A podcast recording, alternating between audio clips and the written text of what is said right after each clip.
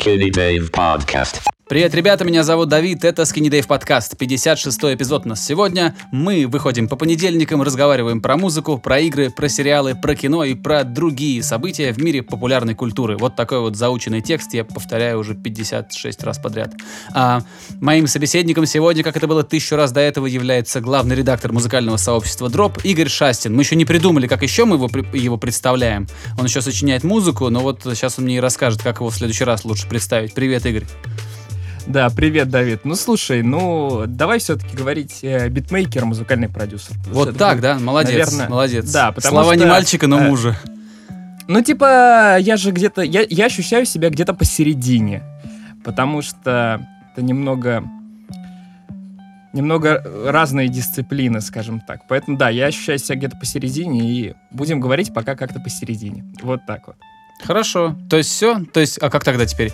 А, главный редактор музыкального сообщества Дроп, битмейкер, музыкальный продюсер Игорь Шастин. Прям, прям этот. Лауреат премии э, «Золотая маска 2016». Можно там всякие эти, знаешь, там регалии перечислять, прицеплять регалии по мере твоего роста продюсерского. Да, у меня почему-то слово «маска» теперь ассоциируется с долбанной рекламой ВКонтакте, где они говорят, все уже пользуются масками ВКонтакте, а ты там тролливали. Никто не пользуется масками ВКонтакте, они нахрен никому не уперлись, sorry. У меня нет рекламы. Да. У меня нет рекламы. Я за все время пользования, э, ну, за все время, пока я пользуюсь ВКонтактом, у меня, по-моему, один раз была реклама. Ну, это ты какой-то, я не знаю, счастливый человек. Я, я просто знаю, думаю, что договоренности с Грузией пока нету, или локализация грузинская не особо интересна рекламодателю. А, то да, есть, э, вероятно. Э, таргетируют-то, наверное, Москва, Подмосковье, ну, то есть в зависимости от того, где что продается, где, где какие услуги предлагаются. На меня вот залетала одна какая-то реклама, я уж не помню какая. Все, больше не было рекламы. А, кстати, по поводу рекламы еще забавно. А, я поменял себе возраст. У меня он, в принципе, был скрытый ВКонтакте, mm-hmm. но я его поменял на 1904 год. Это самый ранний год, который был возможен. И мне теперь а, рекламируют зубные протезы, а, туи, туи хотят, чтобы я купил. Деревья, в смысле? А, да, да, да, да, да. Mm-hmm. Потом какие-то там садовые приспособления. В общем, очень забавно. Можно поэкспериментировать, посмотреть, что контакт думает э, о разных возрастных группах. Да, я почему-то думал, что начнут предлагать, что это там э, помощь юриста в оформлении завещания, какие-нибудь такие, знаешь, циничные вещи, типа 904 год, это, знаешь, долгожитель прям. Да, да, да, нет, юридического ничего не предлагал, вот Туи мне особенно понравились, по-моему, это очень мило. Ну, Туи прекрасно, чё, да. Да. Так, чё, эм, я предлагаю начать с сериалов, потому что вот по-свежему, так сказать, потому что я вот смотрел всю неделю одно и то же шоу и хочу поделиться очень. Пожалуйста, а, давай, буду рад услышать. Вот, значит, э, шоу э, от платформы, которая называется Hulu. Э, это такие конкуренты Netflix. Не такие крупные, но тоже популярные. Это Amazon? Я не знаю. По-моему, Amazon это Amazon, а Hulu это Hulu. Но я не уверен. Может быть, Amazon это а какая-нибудь... Может быть. может быть, Hulu это какая-нибудь, э, какое-нибудь дочернее предприятие. Точно не знаю. Но не ну, суть. Ладно. Да, э, Hulu производит этот сериал. Значит, они привлекли Джорджа Клуни. Э, для работы над этим проектом. Он его продюсирует, но не является режиссером эпизодов. Во всяком случае, я пока не видел его имени э, в списке режиссеров этих эпизодов. Обычно это просто разные какие-то другие режиссеры. Ну и снялся Джордж Клуни тоже в этом шоу. Оно называется... Значит, э, вот мне интересно, как локализуют это название. Оно называется Catch 22, эм, уловка 22, что правильнее всего будет перевести на русский как палка о двух концах. То есть э, catch, catch 22 это когда э, ну, как, какая-то ситуация, из которой ты не можешь выпутаться э, без ущерба. То есть палка о двух концах. И так, и так. Ну, или как там, бритва Оккама, конечно. как там еще, я не знаю. Ну, в общем, вот, вот не знаю, как правильно перевести. Я предложил свой вариант перевода, хотя это слишком народное такое получается название. Это mm-hmm. шоу рассказывает о э, событиях Второй мировой войны, об участии американцев в этой Второй мировой войне и конкретно о, э, скажем так, такой части небольшой воинской, которая располагается в Италии. Э, и что мне нравится в этом шоу? Ну, во-первых, оно, оно очень красивое. Оно выглядит потрясающе, картинка прям очень приятная. Ближе всего, вот что мне на ум приходит по цветам и по, по вот по ламповости этой картинки, это Вес Андерсон, хотя это совсем не одно и то же. Но просто вот первое, что пришло на ум, первая ассоциация, это вот Вес Андерсон, когда все такое ламповое, уютное, но при этом у Андерсона есть театральность какая-то. Здесь этой театральности сильно меньше, а, то есть нету там, знаешь, там э, специально подобранных носков, да, у персонажей, там, шейных платков, чтобы все лучше в кадре выглядело. Ну, то есть оно, конечно, есть, это в любом кино есть. А, но здесь этого меньше. Вот, но картинка вот примерно такая же, уютная, теплая, очень красивая, безумно красивые пейзажи. Вот, что еще понравилось? Понравилось, что это необычный формат потому, что это вроде бы драма, но это драма совершенно точно, но она снята э, по, по, по как, с приемами коми комедии. То есть ты как бы смотришь, и если бы не вещи, которые там происходят иногда в кадре, э, ну, могло бы показаться, что это комедия. Они очень много говорят, очень быстро. Это такое, по, по количеству слов в минуту, это примерно как невероятная миссис Мейзел. Это постоянные диалоги, постоянные диалоги. Вот. Причем такие бойкие, веселые, и все с улыбками персонажи, как бы такие, ну... Это вроде бы как бы по, по всем правилам комедии снято, но это очень грустный фильм на самом деле. Вот, и чем дольше ты смотришь, тем грустнее становится. Это мини-сериал, он, в нем будет, по-моему, всего 6 эпизодов. Я посмотрел 5 из них. Вот, и э, прям вот стопроцентного заключения дать не могу, но пока оторваться не получается. Вот смотришь, смотришь, смотришь, смотришь. Хотя никакого там сверхъестественного там саспенса в этом шоу нет. Интриги особой. Но она присутствует, но держит тебя что-то другое. Вот что-то заставляет тебя смотреть, что-то другое заставляет зрителя а, оставаться на этом шоу, не переключать и не искать ничего другого. Вот, однозначно рекомендую посмотреть. Э, да, собственно, всем рекомендую начать. Я всегда говорю, посмотрите одну серию, дальше сами все поймете.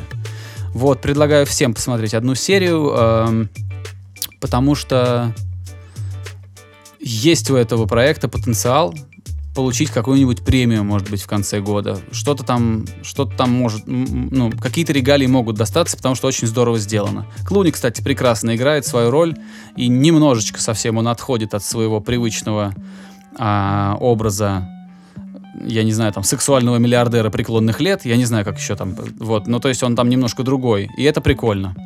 Вот, актерский состав прекрасный, нет вообще провалов, э, и главное еще, ни одного известного актера, кроме Клуни. А, нет, есть один, это Хью Лори, который снимался в главной роли в сериале «Доктор Хаус».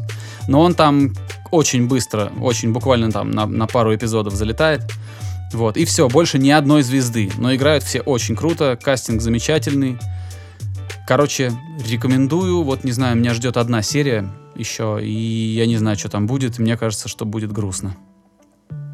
Ты знаешь, ты когда сказал про то, что Джордж Клуни выступает не в типичной для своей роли, не в типичной для себя роли, я вспомнил, что ты вроде как любишь фильмы братьев Коэн. И вот там как раз э, Клуни тоже был необычной для себя роли, как мне кажется. Да, да, мне, нрав... мне нравится этот фильм, там он, да. Но там, понимаешь, там он тоже такой, как бы, там он он поставлен в другие условия, у него немножко другие э, как бы вещи в кадре он делает, да, но по сути вот этот образ обаятельного э, с сединой на висках дядьки, он у него даже там остается. Хотя там он, как и все в этом фильме, ёбнутый. В этом фильме нет вообще ни одного нормального человека. Если говоришь о да. фильме после прочтения «Сжечь». А слушай, а я сказал фильмы «Братья Коэн», потому что он сыграл не только в одном. А, я вот один помню, он потому играл... что другие, он... может, и смотрел, но не помню. Да, он в нескольких играл. По-моему, фильм назывался что-то типа «Где же ты, брат?» или что-то такое. Там тоже играл Клуни. В общем, он mm. достаточно... Но он несколько раз появлялся в фильме. Понятно. Ну, я смотрел после. «Прощения Жечи», там он как бы... Там он соответствует вообще... Ну, то есть его образ там по степени своей своего сумасшествия он близок ко всем остальным образом, к Брэду Питу и ко всем другим. Да, вот. фильм очень, очень своеобразный, очень на любителя. Ну, Что да. я хотел сказать? На самом деле, ты э, своей аннотацией к этому сериалу меня, в общем-то, заинтересовал. Но не мог бы ты выделить какую-то главную тему всего этого? Как бы ты а, обрисовал э, условия, в которых этих происходит, специфику какую-то, атмосферу, но ты не сказал вот главное, о чем это, если вот как-то это сформулировать в двух словах. Ты знаешь, мне кажется, ну вот я сейчас, так как я уже большую часть серии посмотрел, мне кажется, что это сериал про то, а, про столкновение человека с системой. Но не так, что это там, знаешь, там Rage Against the Machine, знаешь, какое-то такое там нонконформизм. Нет, это немножко другое. Это, я не знаю, э, э, тут и, и коэновское что-то есть как раз э, вот после прочтения «Сжечь», когда вроде, вроде, ну как бы абсурд происходит, но все этот абсурд воспринимают всерьез. Вот. Э, и я не знаю, мне кажется, это, да, это столкновение с человека с абсолютно тупой, э, неразборчивой, невосприимчивой к тонкостям системой. Вот мне так это кажется. Но каждый там много своего увидит. Ну, знаешь, этот, я недавно посмотрел эпизод э, блога Тёмы Лебедева, видеоблога у него на Ютубе появился блог. Да. И вот он э, охарактеризовал российскую э, правоохранительную, наверное, так назвать, систему, как с, с большой мясорубкой, что мясорубки похеру, что в нее бросают, она перемалывает все.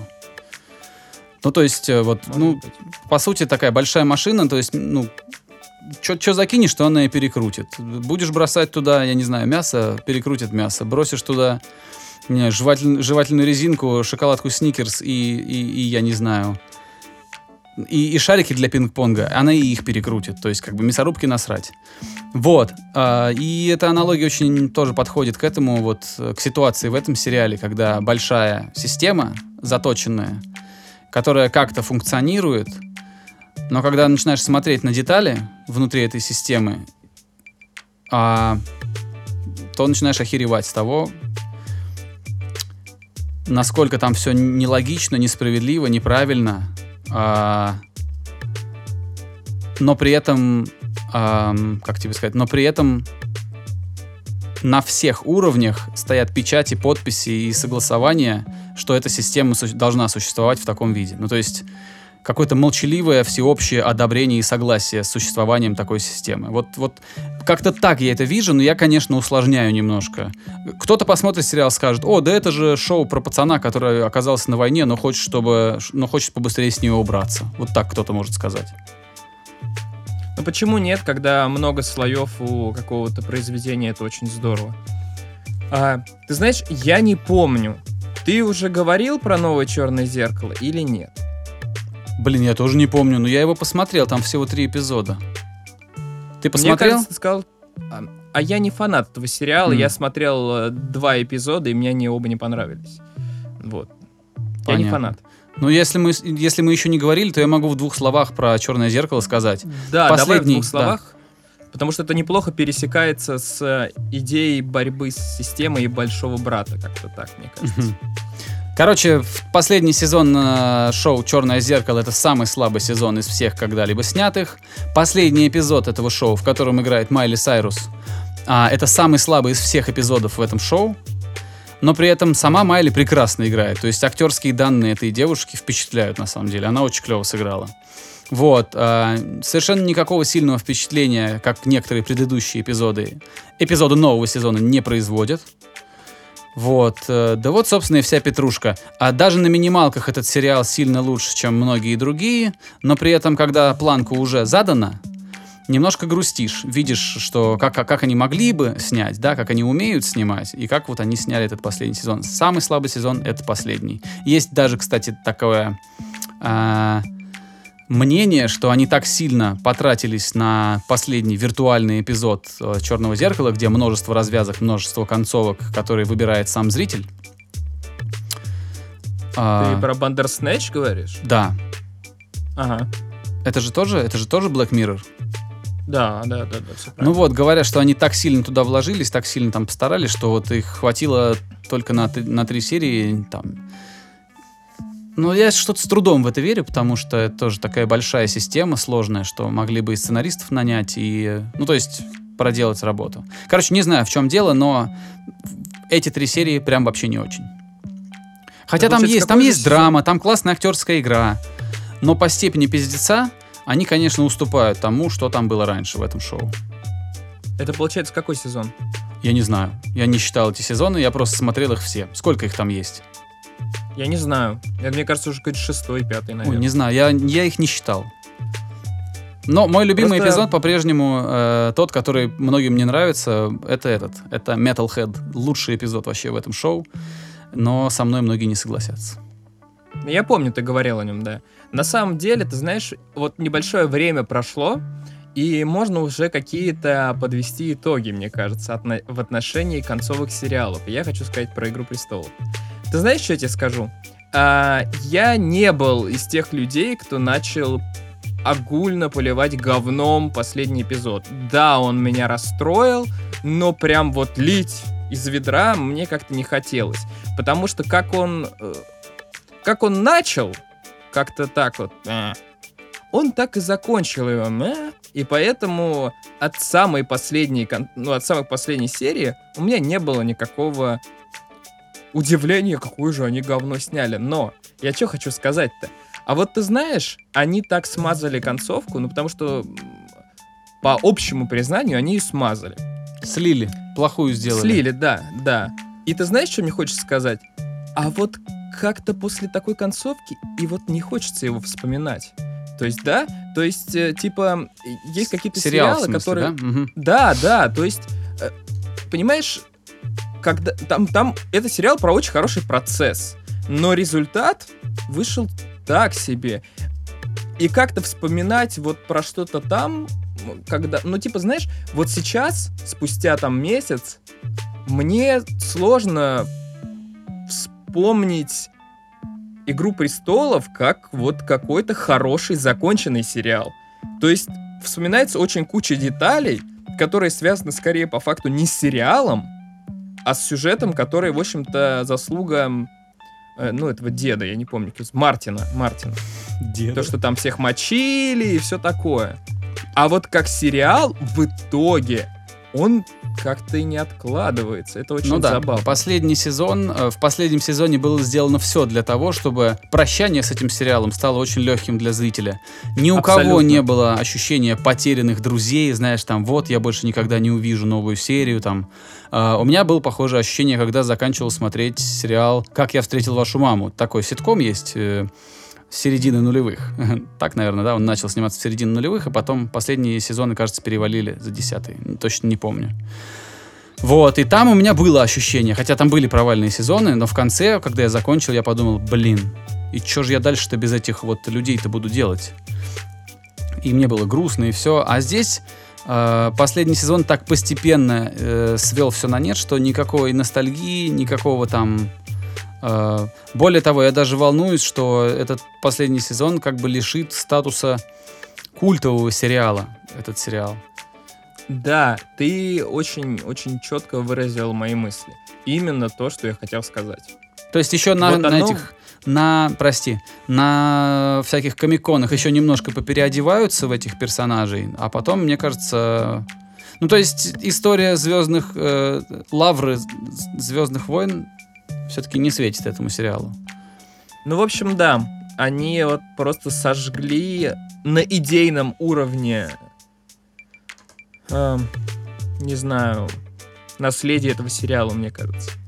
Ну, и- Хотя- ну да ладно. Ну и как бы, ну, и- Ну- ну, ну, ну, слили и слили, что. В этом и Снимут суть, еще. что в этом и суть, что оно получилось так, что ну да ладно. При этом, при всем, а, ну, количество просмотров там и все такое, оно побило рекорды. Вот. Ну и тут же они вернулись с шикарным Чернобылем, просто с потрясающим сериалом. Ну, они как телеканал, а создатели, я не знаю, кто там что.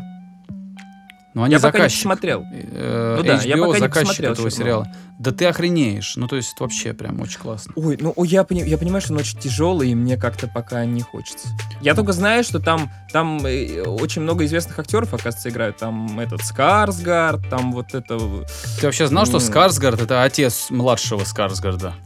Да, конечно. У Я них не там, их там не двое, там у них целый семейный подряд. Прикольно, как Болдуины.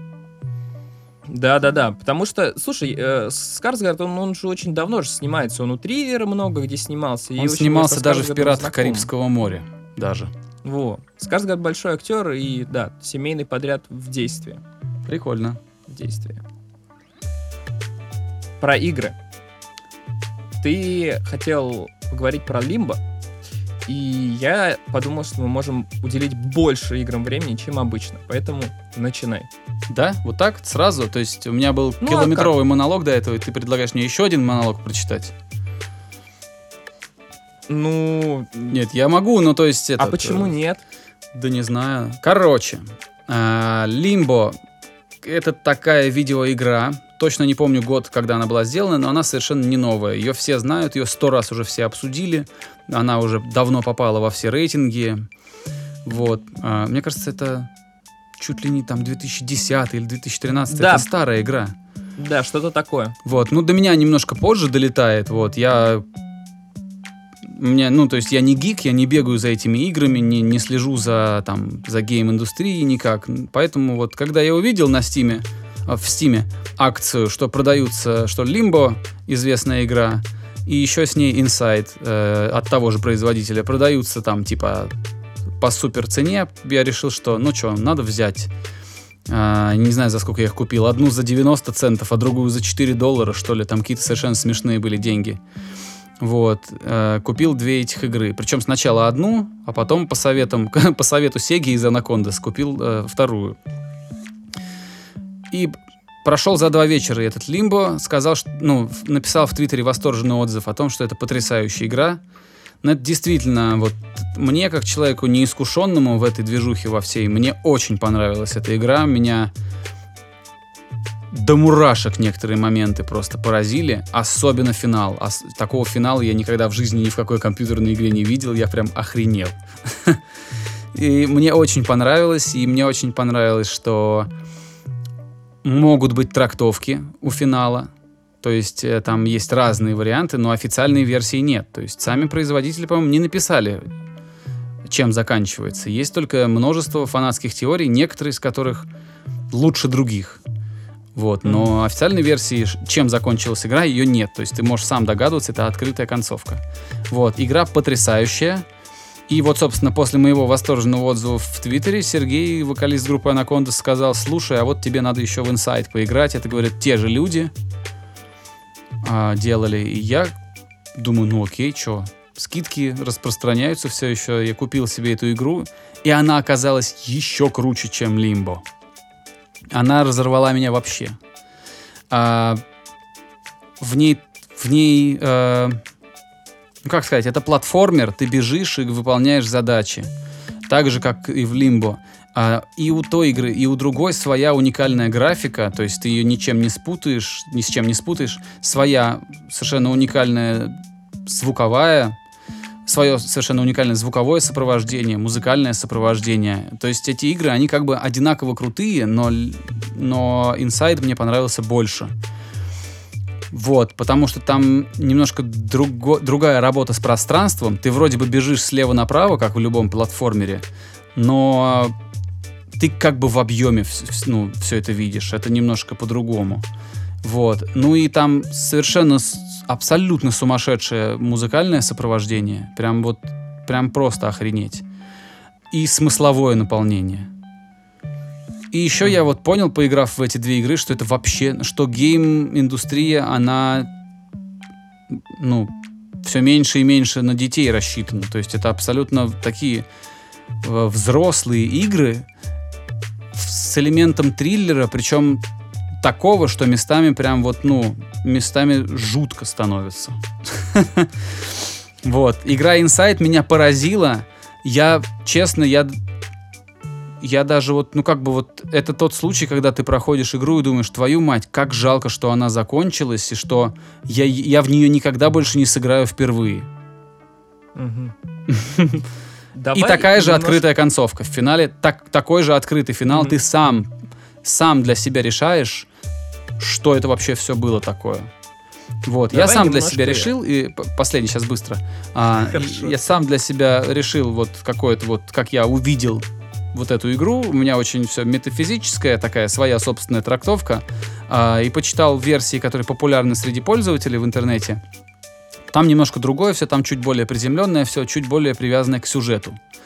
Вот. Ну, опять же, прелесть в том, что каждый себе сам придумывает, про что игра, в которую он только что сыграл. Вот.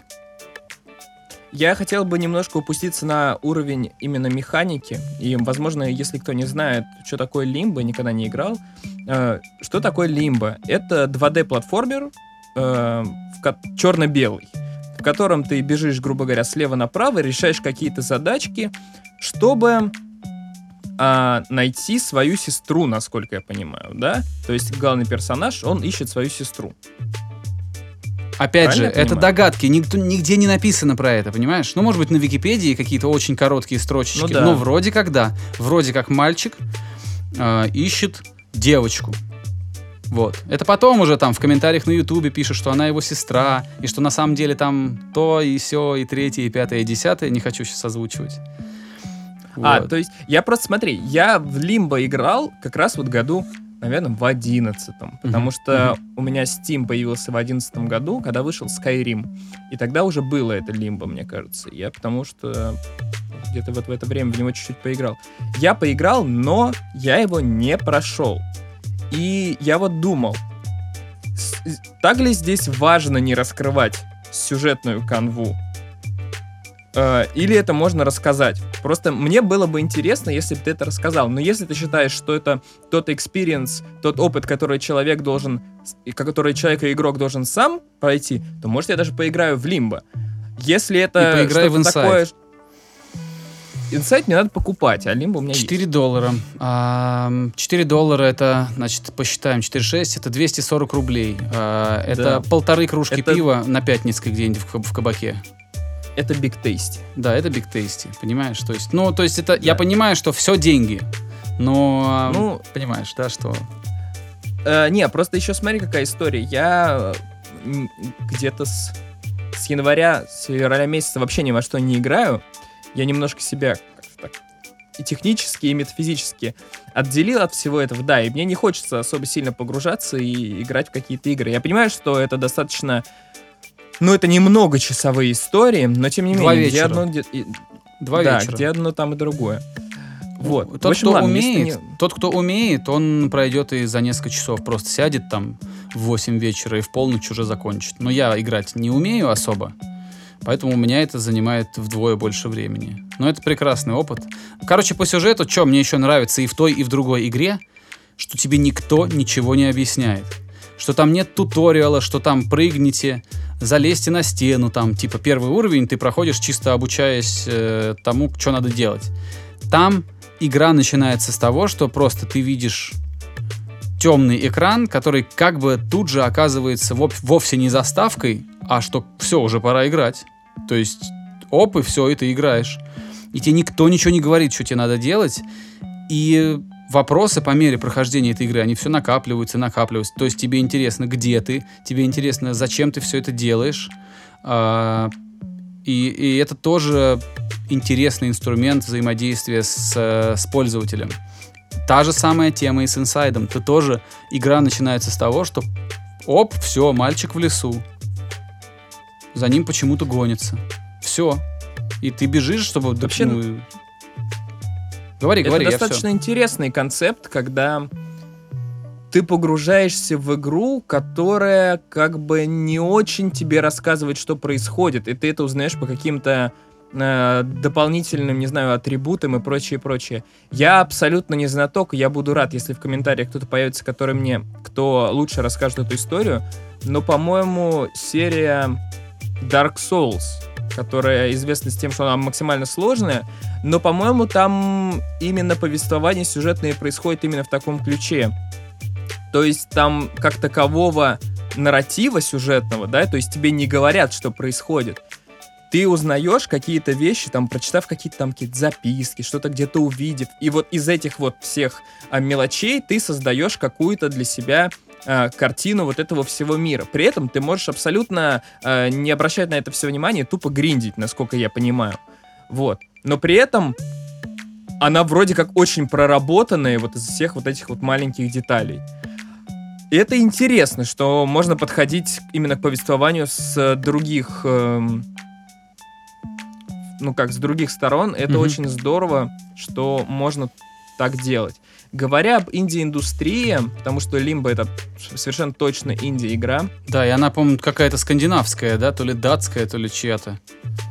Эта компания называется Playdead, а, которая сделала две этих игры, у них больше нет игр. А, я прям очень хочу, чтобы они что-то еще прямо сейчас делали, потому что я точно это куплю. И да, это инди-разработчик. Тем не менее, команда, которая работала, там в конце смотришь титры, а их там, там участников, как, как в большом кинофильме. Там столько народу в титрах. Так вот, э, я знаешь, какую игру вспомнил? Она называется Stanley Parable. Эта игра вышла на году в 13 наверное. Может быть, 14 может, Ну, что-то в районе 13 -го. И суть в чем? Когда мы говорили о Бандерснэче, это вот тот эпизод э, Черного зеркала, где ты как бы смотришь, но чуть-чуть играешь. Там ситуация обратная. Ты как бы играешь, но на самом деле ты смотришь. Сейчас я поясню, что я имею в виду. Ты типа какой-то офисный работник. Ты появляешься в офисе, где пропали все люди. Ты просто появляешься в офисе. Тебе ничего не говорят, и ты идешь.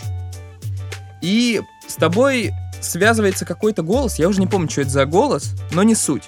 И он тебе как бы немножко направляет на путь, но в принципе он ничего не решает. Он тебе говорит, тебе стоило бы пойти вправо, типа. Но ты можешь не идти вправо, ты можешь пойти налево. То есть у тебя абсолютная нелинейность как бы в твоих действиях и охре... ох... охрелион концовок. То есть ты можешь там, не знаю, типа пойти налево, поскользнуться, там и все, и ты умер. В духе того, что или ты можешь пойти за этим голосом и оказаться там, грубо говоря, жертвой системы. То есть там никакого экшена нет совсем, вся игра повя- повязана на этом повествовании, но ты можешь этому повествованию не следовать. И эта игра интересна не тем, что это какой-то крутой геймплей, а тем, что это опять же другой подход к тому вообще, как выглядит игра. Потому что как бы ты вроде играешь, а с другой стороны не очень.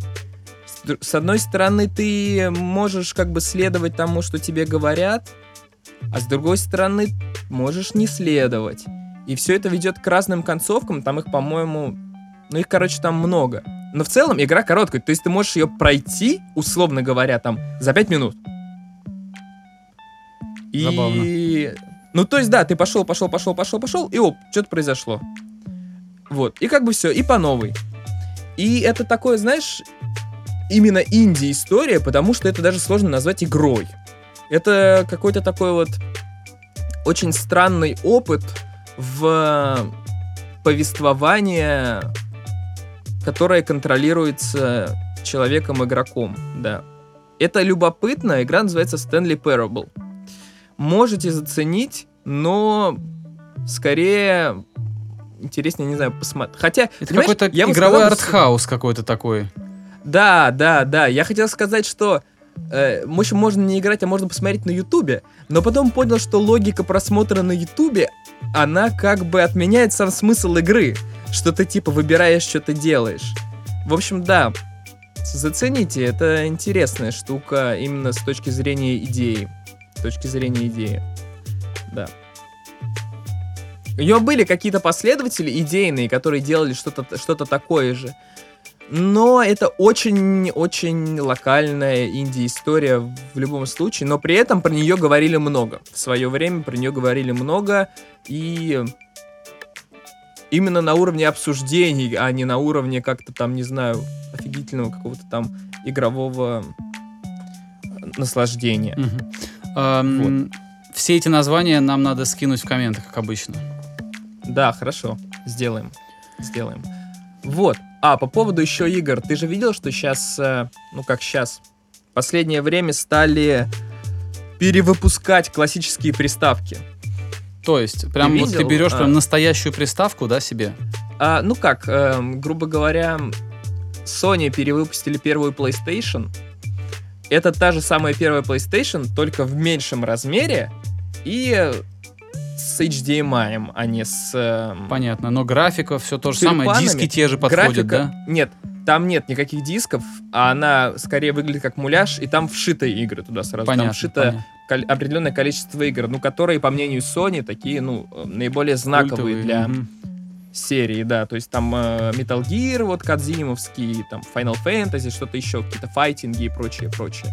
Вот Sony выпустили такую приставку, а Nintendo выпустили свой NES, перевыпустили, который Nintendo Entertainment System, mm-hmm. который, ну, типа, как Дэнди. Наверное, да, это то есть в России у детей NES не было, все играли, в, скажем так, в этот э, в NES курильщиков в Дэнди.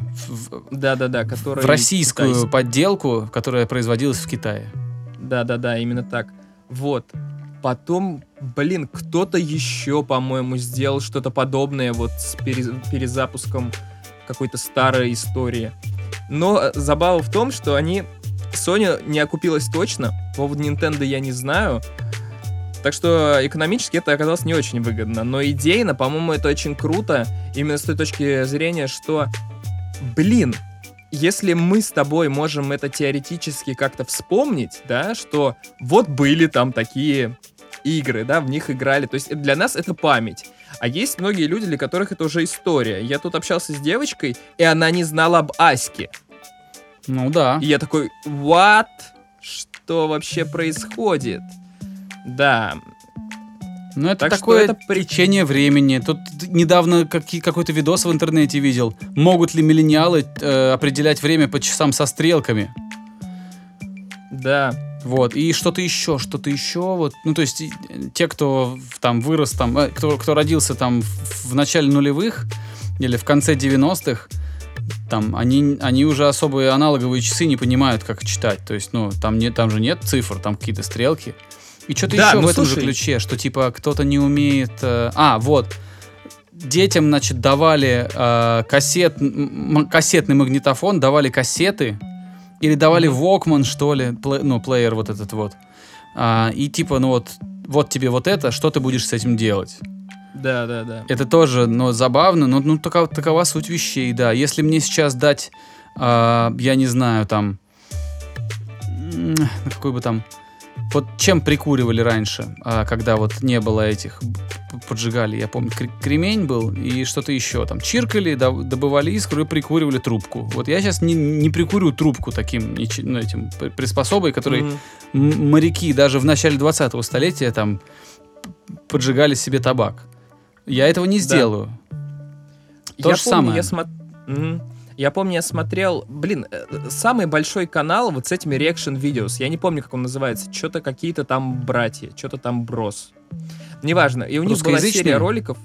Нет, нет, нет, нет, нет, нет. Э, я тебе говорю, вот от них, насколько я понимаю, это пошло, и у них там несколько миллионов подписчиков. То есть это вот изначальные создатели этого тренда с реакциями на все подряд.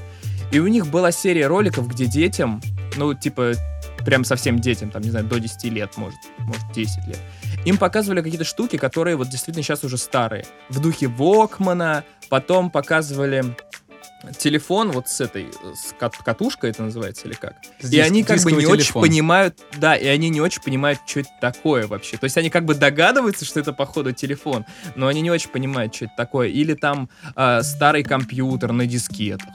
Mm-hmm. И они тоже не понимают вообще, как, а куда это вообще надо, как это работает. Они там начинают тыкать в него пальцем и что-то подобное. Я помню, у меня кореш, короче, купил лампу, просто настольная лампа. И там а, на этой лампе, то есть она была как устроена, там вот стойка такая прямоугольная, и от стойки прямоугольной идет, ну, собственно говоря... Плафон. Плафон, да. Вот. И на этой стойке... Плафон же правильное слово? Или был... плафон это то, что под потолком висит? Я вот не знаю. Слушай, неважно, ну, э, так, люди так. поняли, о чем речь, да. Вот. И, значит, на этой стойке был нарисован какой-то круглый логотип. И кнопок никаких не видно. И я, пытаясь включить эту лампу, начал тыкать на этот логотип, думая, что, ну, походу, там какая-то сенсорная, что-то такое. Я тыкаю, тыкаю, и ничего не происходит. Оказалось, что рубильник этот был сзади. И мне просто, я, я вижу, ну, походу, сенсорная фигня. Думаю, нифига себе инновация. А оказалось, что не, нет. И это вот как раз по, по поводу того, как э, сейчас принято взаимодействовать с техникой и прочее, прочее.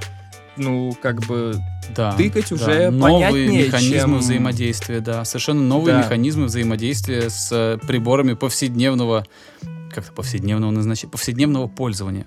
У меня у знакомого в Штатах э, он себе э, значит, построил кухню красивую очень и поставил mm-hmm. там интересную штуку.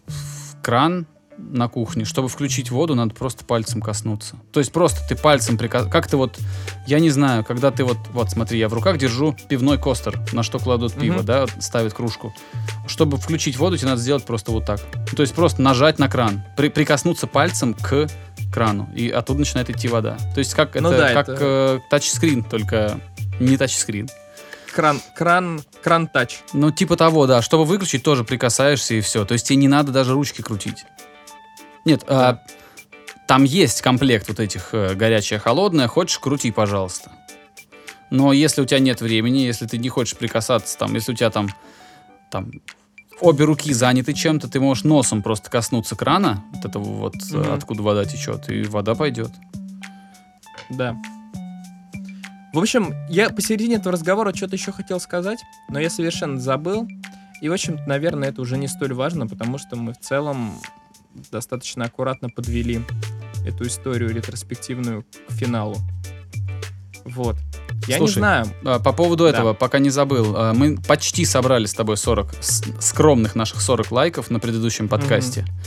Mm-hmm. Друзья, договоренности в силе. Если вам все еще хочется послушать про музыку, про рок-музыку середины нулевых, или про, про рок-музыку нулевых, да, а, так то правильнее. да, вот как только подкаст соберет 40 э, лайков, мы сразу сделаем эпизод об этом. Вот, поэтому если вдруг вас эта тема как-то волнует, эм, то обязательно поставьте лайк. Э, ну да, это, это не шантаж, но это просто забавная такая игра. То есть, э, если, если как бы не надо, то и, то и не будет этого эпизода. То есть, все очень демократично. Как получится, так и получится. Да. Я, конечно, думаю, что все-таки, наверное, правда немножко перегнул с 40. Да нормально, нам 8 лайков уверен, не, нам не хватило 8 лайков. Я, да, я, я уверен, что вот я могу даже, при, даже я могу вспомнить каких-то твоих трех там условно своих друзей, которые периодически заходят, слушают, ставят лайки, а вот в этот раз их не было. Вот, ну, допустим, ничего, мои ничего. трое друзей, там, твои трое друзей, и, и вот есть самые 40 лайков, потому поэтому да. Это реализуемая Да, в этом задача. нет вообще ничего сложного. Да, будем, будем стараться. Так что, да, не забывайте лайкать все это дело, репостить. Мы еще есть в iTunes, на YouTube, где нас слушают, да. И на YouTube, кстати, достаточно это... Я заметил, что там активная аудитория. Да, два комментария под выпуском максимум. Ну, есть люди, которые там слушают, им удобно. Не, я, пожалуйста, например... поэтому я почти каждый эпизод заливаю туда. У меня один раз не получилось да. залить, потому, потому что YouTube лежал, нельзя было залить видос. Да, и плюс ко всему еще есть Castbox, там тоже кто-то слушает, кому-то удобно. Да, все, все, все ритуалы выполнены. Я прощаюсь с вами и услышимся в следующих выпусках. Спасибо, ребят, что слушали нас, э, что все эти примерно 40 минут были с нами. Непременно приходите еще, будут новые эпизоды о каких-то совершенно других темах, э, о каких-то других проблемах, совершенно других вещах. А, мы стараемся делать так, чтобы каждая наша беседа была так или иначе любопытной, интересной, но при этом мы э, оставляем для себя право ну, не готовиться к нашим, к нашим подкастам, и это делает их случайными, неожиданными, непредсказуемыми. А главное, даже несмотря на то, что позади 56 теперь уже выпусков, мы продолжаем делать эти эпизоды в кайф, то есть у нас нету рутины. Вот. А, наверное, это залог существования каких-то долгих проектов. Я уж не знаю, сколько мы просуществуем. Сколько сможем, столько и просуществуем. Вот. Спасибо, что являетесь частью этого подкаста, что поддерживаете его даже просто своим прослушиванием. Вот. А если вы при этом еще делитесь эпизодами и ставите лайки и оставляете комментарии, то вы делаете дополнительные усилия, что помогает нам достичь ну, быть услышанными еще большим количеством людей. Спасибо и до следующей недели. Пока. Пока. Skinny Dave Podcast.